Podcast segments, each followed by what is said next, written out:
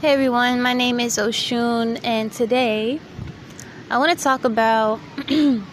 sorry, I'm in camping. I want to I want to talk about um, beauty standards and something that kind of re-sparked this um, long. This has been a long, a long-lasting relationship with beauty standards. Like I have a very um, a lot of passion around this topic, as well as as well as as well as natural attraction.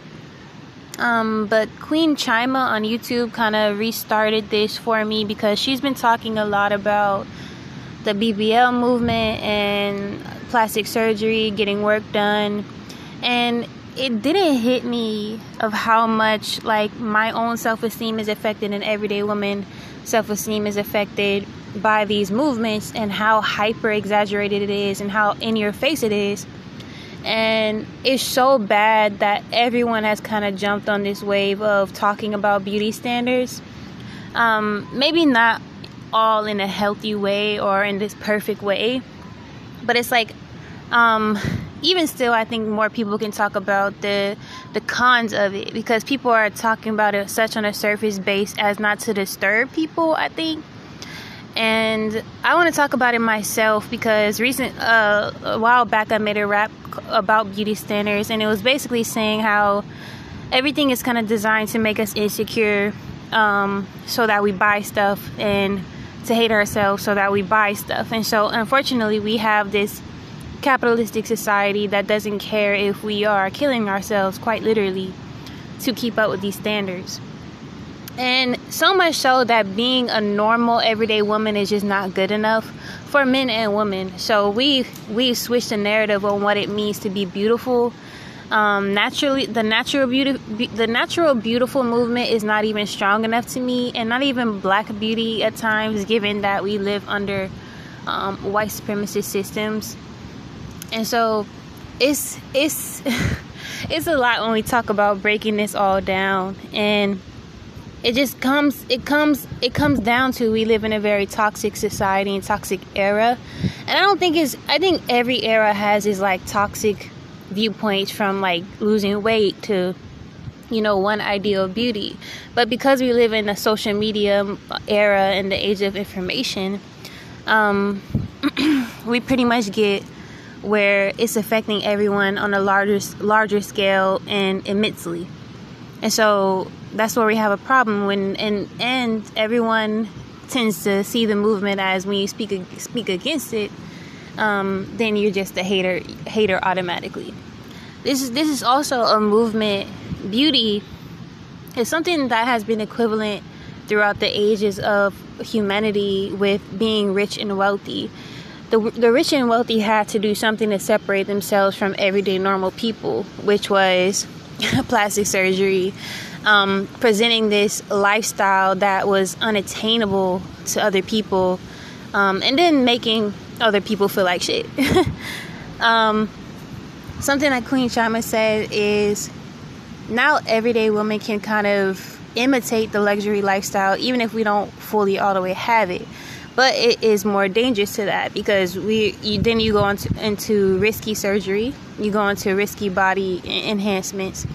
And I remember a long time ago, I was noticing the trend of plastic surgery, and I didn't want to speak against it because I wanted to be uplifting.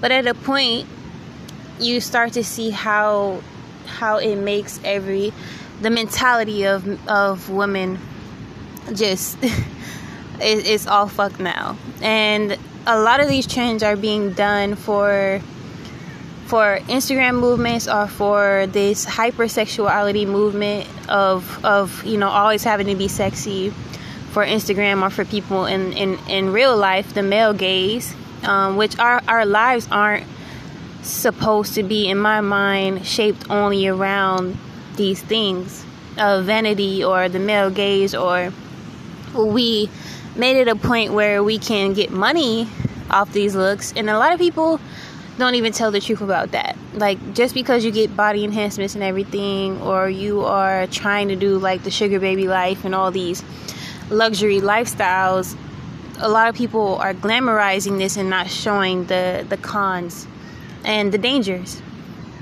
And so and not everyone's going to get the same uh, treatment once you you know trade on yourself essentially to get all these enhancements and you know there was another video i saw a singer i forget her name um, it was showing how basically the girl got all these enhancements for the guy to love her and he ended up moving to the next girl and doing the same thing same thing to her. And so it's a lot of it's a lot of things like this where if you don't know yourself you get easily easily lost. And i do think it's a point of selling your soul to a point and cap- capitalism um, is to, to an extreme where it's gonna push you to see what you would do for the bag. And unfortunately it's either it has to be a balance between the bag and your soul in my mind if we're coming from a spiritual standpoint. Because if no one's telling you stop or the cons or you're not listening to what your soul needs and wants no one's gonna stop you from selling your soul essentially for all this stuff. And so yeah. Um so i think we live in a lost generation and it's sad to say that. And to be aware of these trends doesn't make you exempt from feeling the effects because knowing all this i still get affected. My self-esteem still gets hit. I grew up in a in my high school where it was cool to be like super skinny. You barely ate you know um, luckily i was always athletic and stuff like that but you know having this body dysmorphia and then imagine how many girls experience that and they move to this era where you add plastic surgery and all that on top of that. And I think it does eventually mess with our mental health and all of that. so, yeah, I don't know. I think I think it's kind of a point where collectively we should be like, "Oh, slow down." And to to me, we need radical change. Like I I think the movement of where everyone owns themselves radically and how drastically different they look just start owning it is the healthy way because um, again being normal now is just not enough but you we have to keep telling ourselves that it's not us it's these agendas that are blowing everything out of proportion and it sounds silly like everyone will be like oh no not this topic again but this is also a point of oppression. If you can make someone insecure of themselves and their abilities, half of the time growing up for women, our, our main thing every day, we're thinking about how we look. And so imagine how many hours could have went into learning a skill, empowering ourselves, or other women, um, our people. And it's like, um, but because we're taught these tools at a young age, like here, here you go, you worry about these things.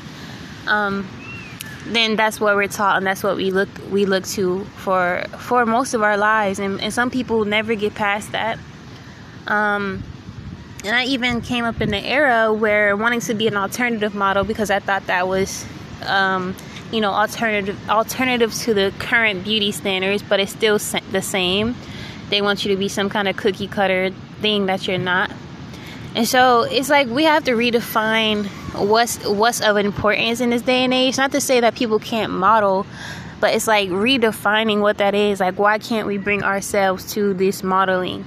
If like for example, if I live the hippie lifestyle, why can't I showcase that more on Instagram? Why does it have to be the flex life? why can't people just come on the internet as they are instead of having to you know, all look the same or all have the same lifestyle. There's ranges beyond just even luxury. Not everyone seeks the same things.